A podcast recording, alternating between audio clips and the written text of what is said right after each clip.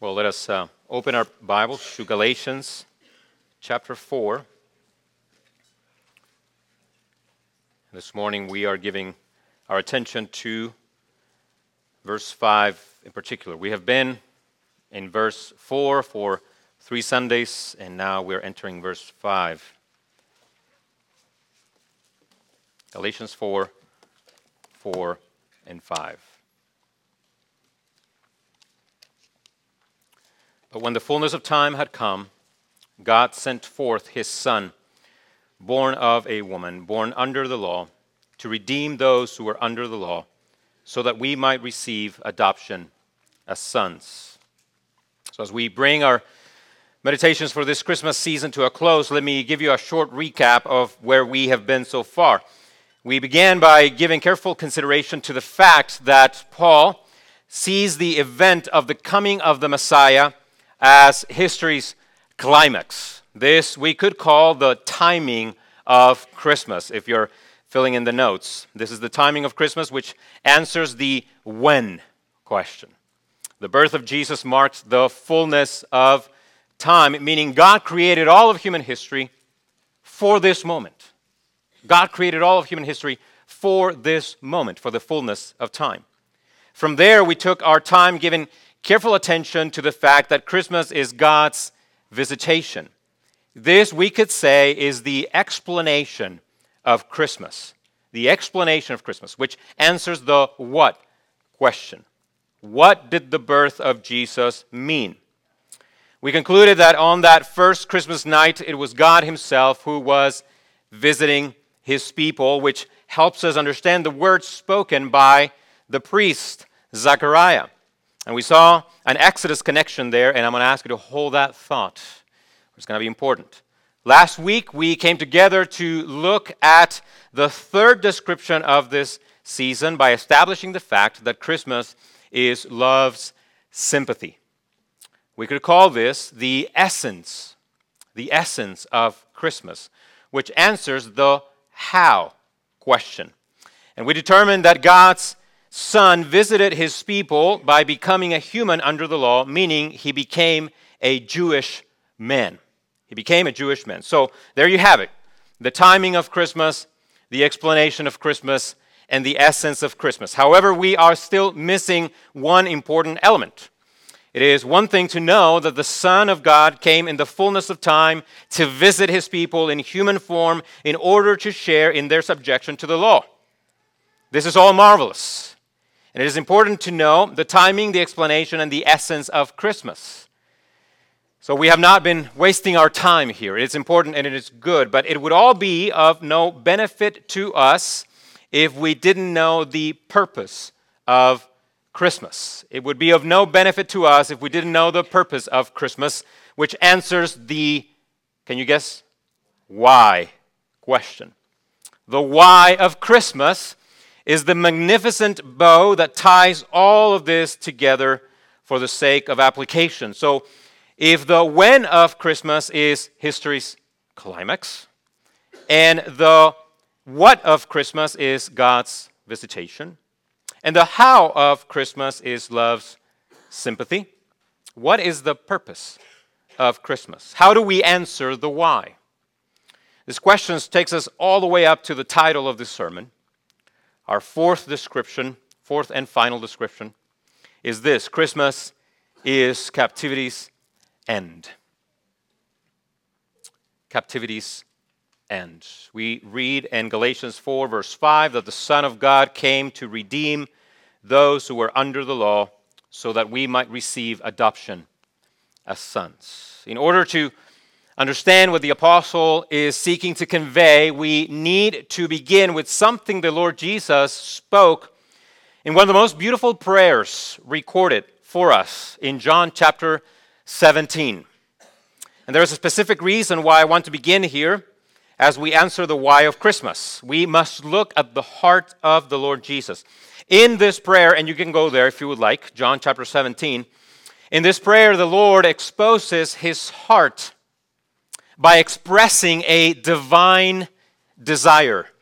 A divine desire. So, as we answer the why of Christmas, here's where we need to begin a divine desire. A desire for his disciples, which is truly glorious. In John chapter 17, verse 24, as Jesus prays to his Father, Jesus says this Father, I desire that they, my disciples, also, whom you have given me, may be with me where I am to see my glory that you have given me because you loved me before the foundation of the world.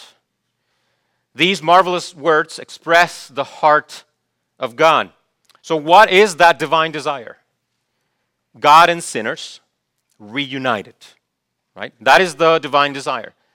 God and sinners reunited. There is a mutuality in the divine desire. God wants us to participate in His life, in His glory, and in His beauty. God wants us to rejoice in who He is.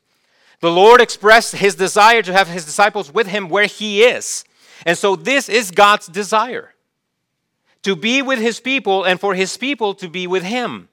This is the love of God, the comprehensibility of which lies only in the mind of God and transcends ours. Just think about it. Think about this. God wants you to enjoy His presence while at the same time He wants to enjoy your presence with Him, which is shocking. It's shocking because sometimes I don't even be, want to be in my own presence. But Jesus, thinking about His own disciples, including Peter, Peter, and showing a love that surpasses understanding, prays to the Father, requesting that his disciples, yes, including Peter, be with him where he is. I want them to enjoy my presence, says Jesus, and I want to enjoy their presence. This is the love of God. Hence the words of Yahweh in the Old Testament to the people of Israel I will take you to be my people, and I will be your God. Exodus 6 7. So before we even get into this in more depth, know this, my brother and my sister. God desires to be with you. He desires to be your God and for you to be His. He made you for Himself. But this truth, though wonderful in and of itself, reveals something wrong under the surface, doesn't it? What I mean is this if Jesus is wanting a reunion between earthly and heavenly, then we can understand that there is something standing in the way. There's something standing in the way. Something that keeps us or keeps this reunion from taking place. This earthly and heavenly get together cannot just happen because there is a human predicament.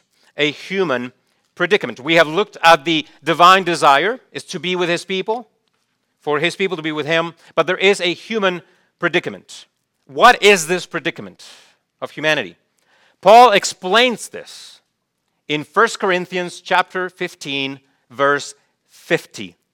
He says it this way, heavy words. He said this, flesh and blood cannot do something.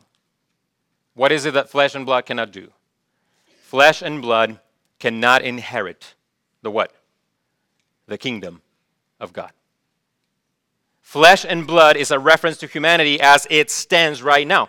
And there is something that stands in between flesh and blood and the kingdom of God. What is that? It is this flesh and blood are in captivity, hence the need for redemption. Flesh and blood are in captivity, hence the need for redemption. What is to redeem? To redeem is to buy something back out of a state of captivity. So, the very fact that Paul talks about the Son of God coming to redeem reveals the condition of those being spoken about. They are in captivity. But what do we make of this? How do we understand or define our captivity, the one that prevents us from reuniting with God?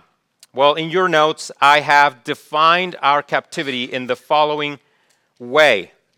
Here's how we can understand our captivity division, sin, death, and separation perpetuated by what? The law. The law. Division, sin, death, and separation perpetuated by the law. Now, let me make a confession here. Okay? This is very difficult territory to navigate. If you have done any in depth Bible study in the past, you will know that to define the word law, especially when used by the Apostle Paul, has been the subject of centuries of debate among Christian theologians. So I will not pretend as if I can give you a perfect map to navigate this difficult concept. Instead, I'm approaching this with fear and trembling. Fear and trembling. Thankfully, I know it is the work of the Spirit, not mine. I rest on that. So, at a basic level, what do we know about the law at this point? We know the law to be something that can hold us under its grip as in captivity. As in captivity. In other words, it is clear from this verse, verse 5, that it is not good for us to be in this condition. It is not good for us to be under the law. Otherwise, we wouldn't need to be redeemed from under it. Being under the law is then bad. But the Son of God was sent, born of a woman, also under the law, to redeem us from it, to buy us back. The Son of God appeared to change our condition as it pertains to the law. Simple enough? Yes? Easy enough? So far, so good. Well, unfortunately, it doesn't stay that simple. For at this point, we are forced to ask ourselves a difficult question What is the law under which we find ourselves? As we wrestle with this massively important yet very difficult subject, I have already given you four angles from which to understand the law as that which creates captivity. Four angles. I said that our captivity is number one, division, sin, death, and separation perpetuated by the law. Let me try to unpack that now. The first angle from which to understand the law is this the law creates captivity by emphasizing, number one, ethnic distinction. Ethnic distinction. Let us work up to this. Go back to Galatians chapter 2. That's a very good place to start. Galatians chapter 2. In his famous confrontation with Peter, Paul reveals what he has in mind when he thinks of the law, at least in part. Notice that in Galatians chapter 2 verse 12, Paul explains the reason for his confrontation with Peter. In their gatherings as a church, Peter was beginning to do what? He was distancing himself from who? From the Gentiles. In fact, if you look at the end of verse 14, Peter was even forcing the Gentiles to live like Jews which I believe implies that Peter was demanding that the Gentiles become circumcised, based on what it says at the end of verse 12. Why was this something that infuriated the Apostle Paul? We find the answer at the beginning of verse 14. What was the problem with Peter distancing himself from the Gentiles? Peter's conduct in making these demands of the Gentiles was not in step with what? The truth of the gospel. What is the truth of the gospel? It is the truth that Jew and Gentile can now be what? One. Peter was creating ethnic disunity where there should have been ethnic unity. And how did Paul respond to Peter's bad, ungospel like behavior? Look at verses 15 and 16 of Galatians 2. Paul says, to Peter, We ourselves are Jews by birth and not Gentile sinners. Yet we know that a person is not justified by what? Works of the law, but through faith in Jesus Christ. So we also have believed in Christ Jesus in order to be justified by faith in Christ and not by works of the law. Because by works of the law, no one will be justified. In this specific sense, the works of the law, listen to this, the works of the law is what kept the world divided. The works of the law in this context is a reference, uh, reference to ordinances that were exclusively Jewish, such as circumcision. What made a Jew a Jew? Well, several specific ordinances, at the top of which was circumcision. Peter wanted to reestablish the distinction between Jew and Gentile by bringing Jewish ordinances, the works of the law, to bear upon their unity. In other words, Peter was demanding this Gentiles, if you want me to hang out with you, then become a Jew. Paul came in and said, Peter, that is not the gospel. Peter, we are now living in the fullness of time. Peter, do you remember that? The Gentiles do not need to submit themselves to Jewish ordinances, such as circumcision, to belong to the people of God. They don't need a Jewish pass to be able to have fellowship with you, Peter. Something happened, Peter. Something happened that has done away with those Jew Gentile distinctions. What happened? Before we answer that, let us look at the second angle from which to understand the law as our captivity. The law creates captivity, second, by magnifying human sin. So, in terms of ordinances, the works of the law, such as circumcision, created division between Jew and Gentile. It split the world in two. But in terms of the moral law, it created unity between Jew and Gentile by demonstrating that all Jew and Gentile are under what? Sin. Under sin. Therefore, in, in one sense, the law divides humanity by creating Jew and Gentile. And in another sense, it brings Jew and Gentile under the same reality, namely the reality of sin. This is the point of what Paul says in Galatians 3, verse 22. What is it that the scripture did? The scripture imprisoned everything under what? Under sin. As Dutch theologian Herman Ridderbos said, quote, the sinful passions within us properly assert themselves only when they encounter the resistance of the law, end quote. Then he adds this, quote, it is not the law itself, therefore, which is sin, but sin avails itself of the law as its starting point. Consequently, when the law comes on a man with its prohibitions, sin springs into action and awakens in man the desire for what is forbidden by the commandment. End quote. In other words, when the law comes to us, it has the ability to stir any dormant sin within us. The law brings out our sin. That's the second. The third angle, here goes. The law creates captivity by demanding our death. By demanding our death.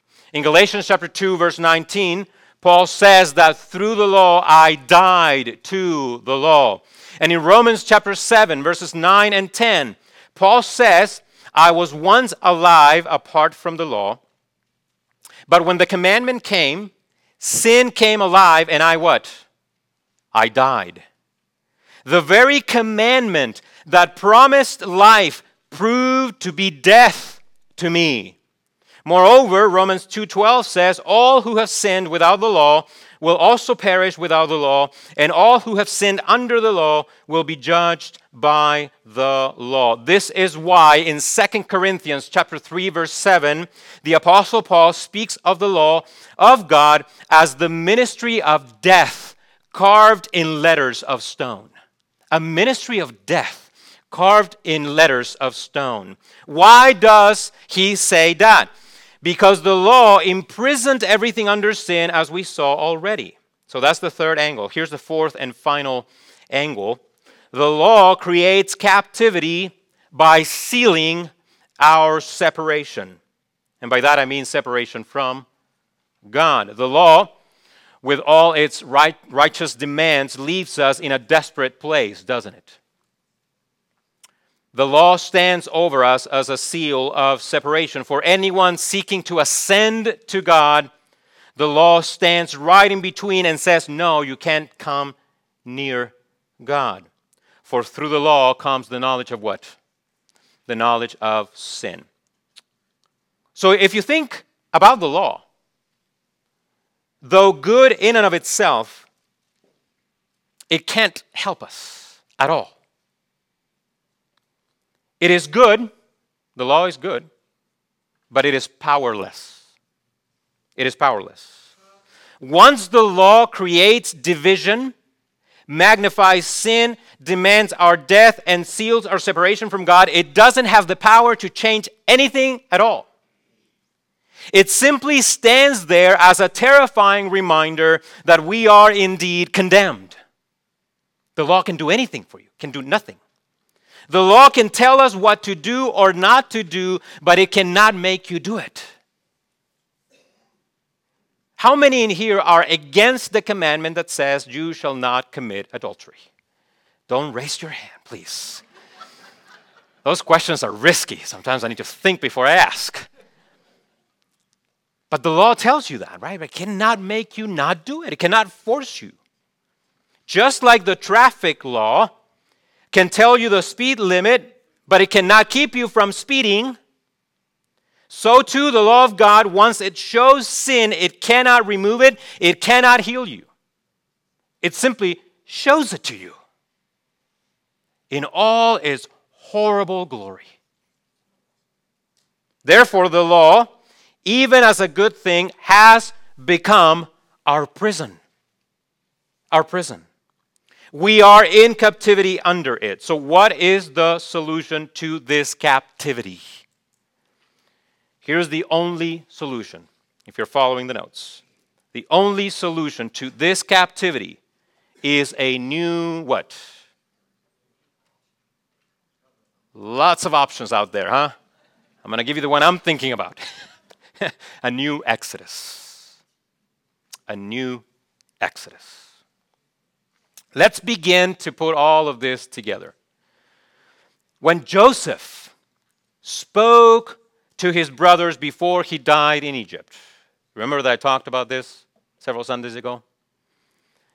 When he spoke to his brothers before he died in Egypt, he told them that God was going to visit them, correct? He's going to visit them. And according to Hebrews chapter 11, verse 22, Joseph was speaking prophetically about the Exodus.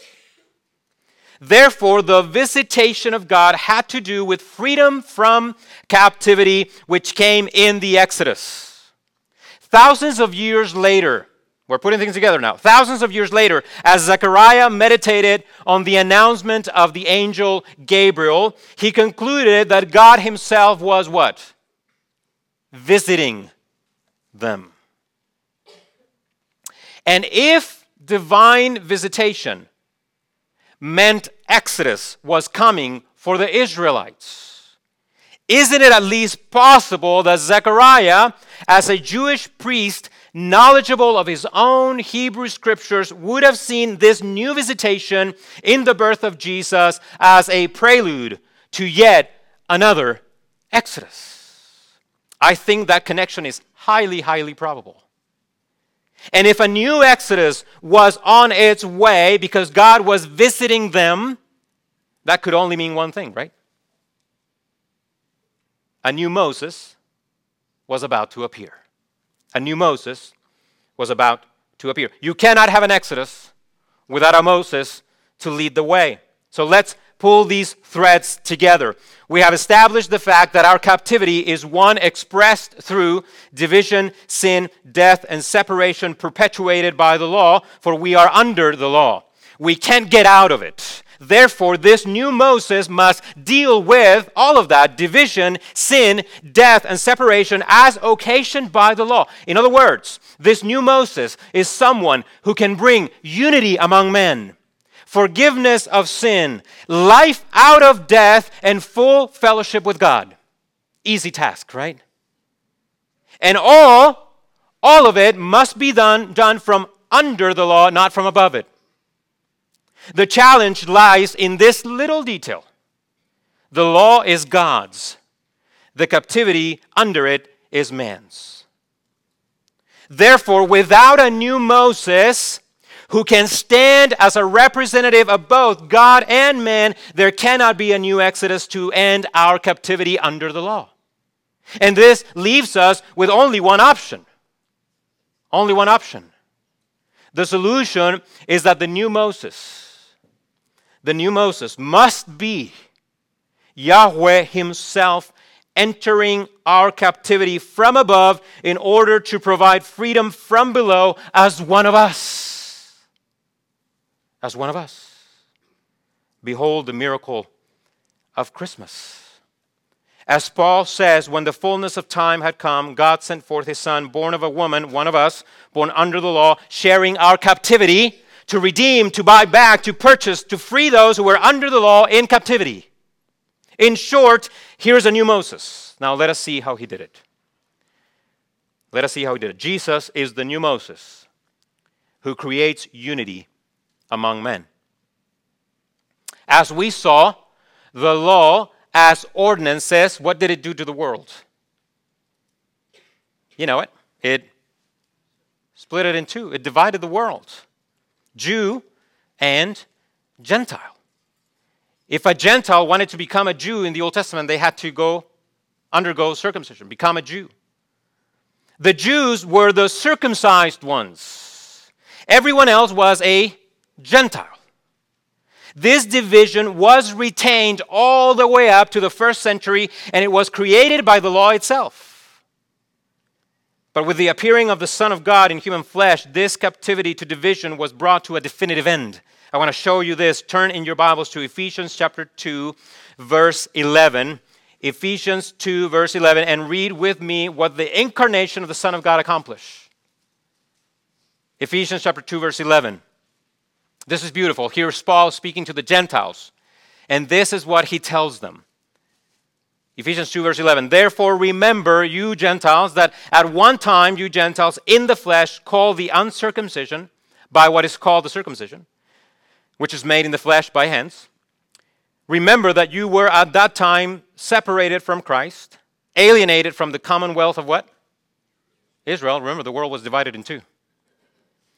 And strangers to the covenant of promises, having no hope and without God in the world.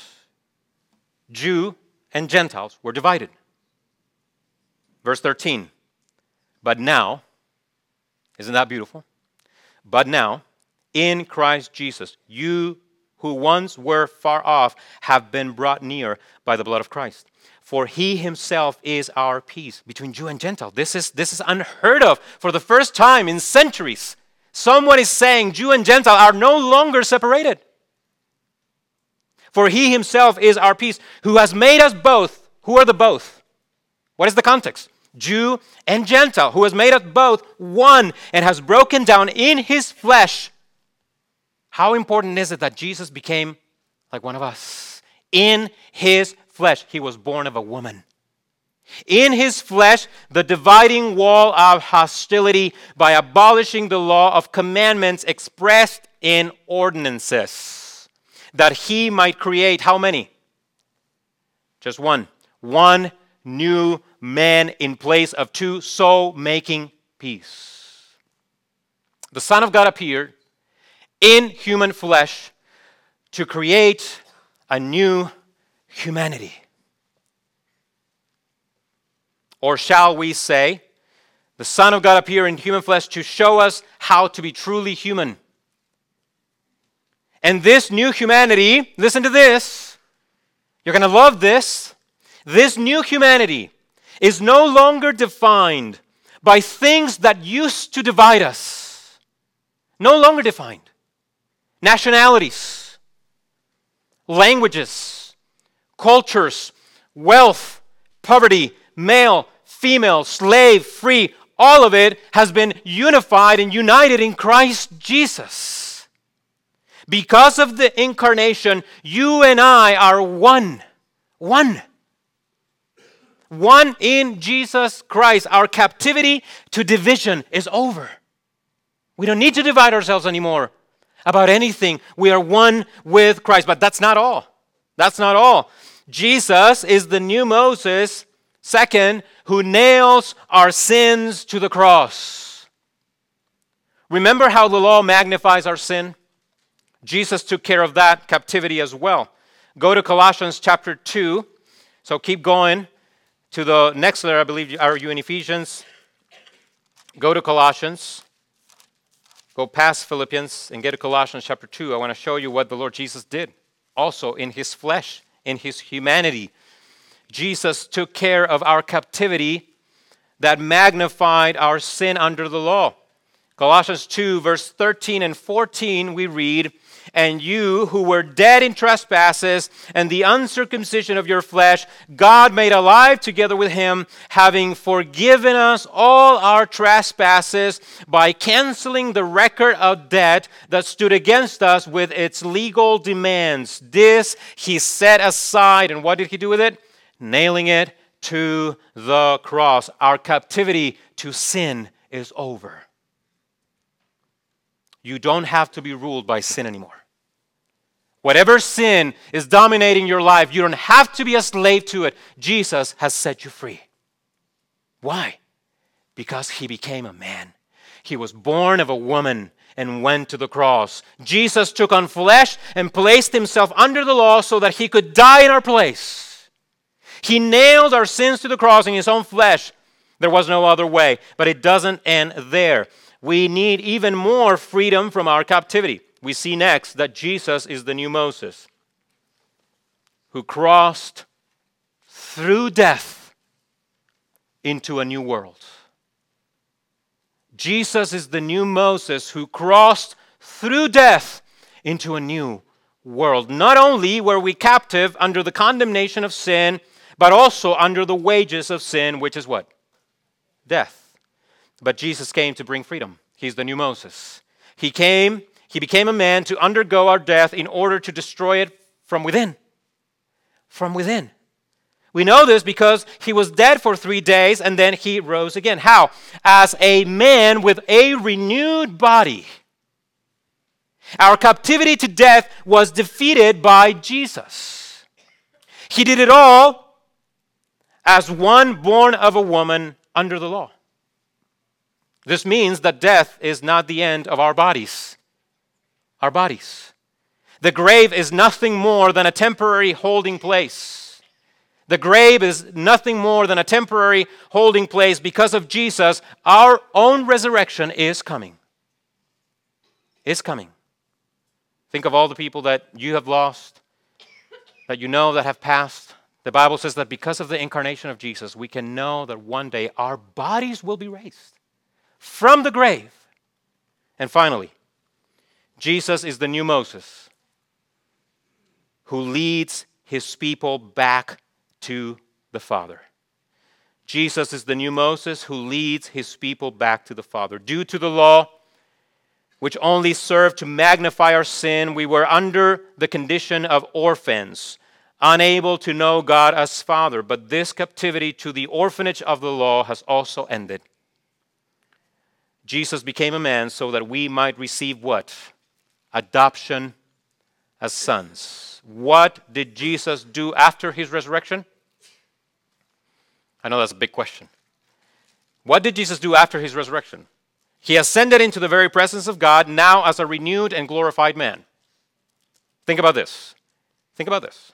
This means that now, and for the first time, ever since the fall, a human being has fully entered the presence of God on his own merits. The day you can do that will be the day you won't need Jesus incarnate. Our captivity to separation from God has ended once and for all in Jesus Christ. In Him, we are now sons and daughters of God, fully welcomed into His presence. We can call Him Father. In fact, so sure are we of this that with Paul we can confidently say, Who can separate us from the love of God in Christ Jesus, our Lord? Is almost as if Paul is saying, Who dares stand in the way? Not even the law, can separate us from God anymore. So if you think about it, all of our needs were met by God in the incarnation of His Son. Now, the divine desire expressed by Jesus in John chapter 17, verse 24, is a reality. For he did in his own flesh what we and the law could not do. He, think about this, Jesus inherited what? Remember what I told you what we couldn't inherit? Paul said? Jesus inherited the kingdom of God, and he did so as a human being. But he didn't do it for himself. That's the beauty. As the eternal Son of God, he already had perfect fellowship with the Father. Instead, he did it for us, hence the incarnation. In him, we now we too can inherit the kingdom of God. After his death, the body of Jesus underwent a transformation. It was made fit for entrance into the presence of God. As of today, our bodies have not been transformed, but we have the promise that they will be transformed and be made like his. That is our hope. What is the guarantee of this? Well, here it is. The Son of God was born of a woman born under the law to redeem those who were under the law. A future reunion awaits us. One day, we will see him, and we shall be like him. And all because of that first Christmas night. So, here's the question Where do we end all of this? I will end by giving you a fitting conclusion. Christmas, if you think about it, Christmas took place in order to retell a story. Have you thought of Christmas that way before? The Son of God appeared in order to retell a story. That's really the purpose of Christmas. Jesus became a man to retell a story. What story? Your story, my story, the story of us, the story of humanity. In other words, here's the conclusion to all of this. If you're following the notes, here it is. The first Christmas night took place so that the entire human experience, including the experience of Adam, Israel, and all of humanity, might be relived and remade successfully in the life, death, and resurrection of the new man, born of a woman, born under the law, Jesus Christ the Lord, thus bringing redemption to all who believe. Or as Paul says in Ephesians chapter 1 verse 10, the plan was always to do one thing to unite all things in Christ, things in heaven and things on earth. So now the angels can look at that baby in the arms of Mary and say, Glory to God, where?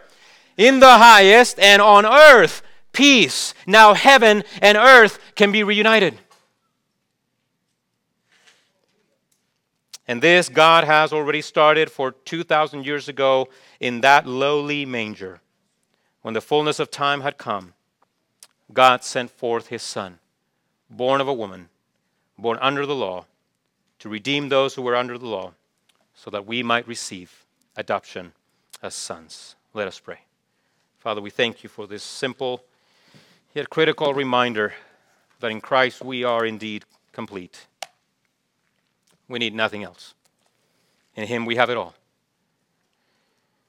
The climax of history has already begun. You have visited us. You have expressed the sympathy of love. And now you have finally come to grant us the end of our captivity. All of which began with the birth of that little baby, in whom now this reunion can take place. So, for those who are at this time facing sorrow due to life changing circumstances, I pray that you will grant them peace. knowing that Christ Jesus came into the world to do something new. May they hold on to that man who is now seated at the right hand of God. And so, as we go through this Christmas season, for those for whom Christmas has become a painful reminder, I pray that they will not so much pay attention to the traditions, but to the one who came and became like one of us to give us eternal hope. And in him we rest. All these things we pray in Jesus' name. Amen.